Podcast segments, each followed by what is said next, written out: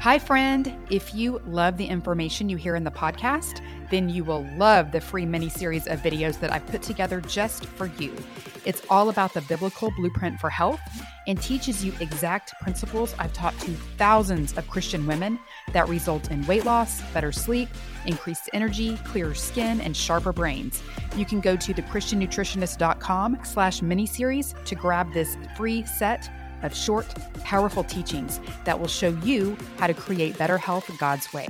It's at thechristiannutritionist.com slash miniseries. Go check it out now. Matthew 13:31 says, "The kingdom of heaven is like a mustard seed."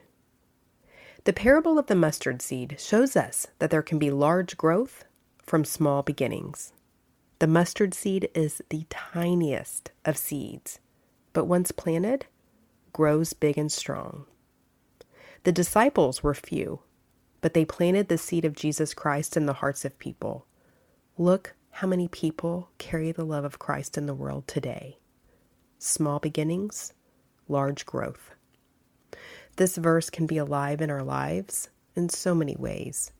If you are willing to plant the smallest of seeds in your faith, in your health, in your relationships, in your dreams, in your work, in your finances, you can experience the large growth of a richer life.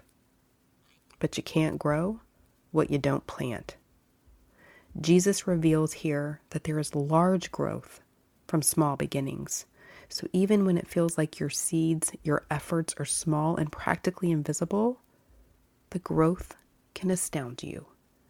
Keep the faith and keep going.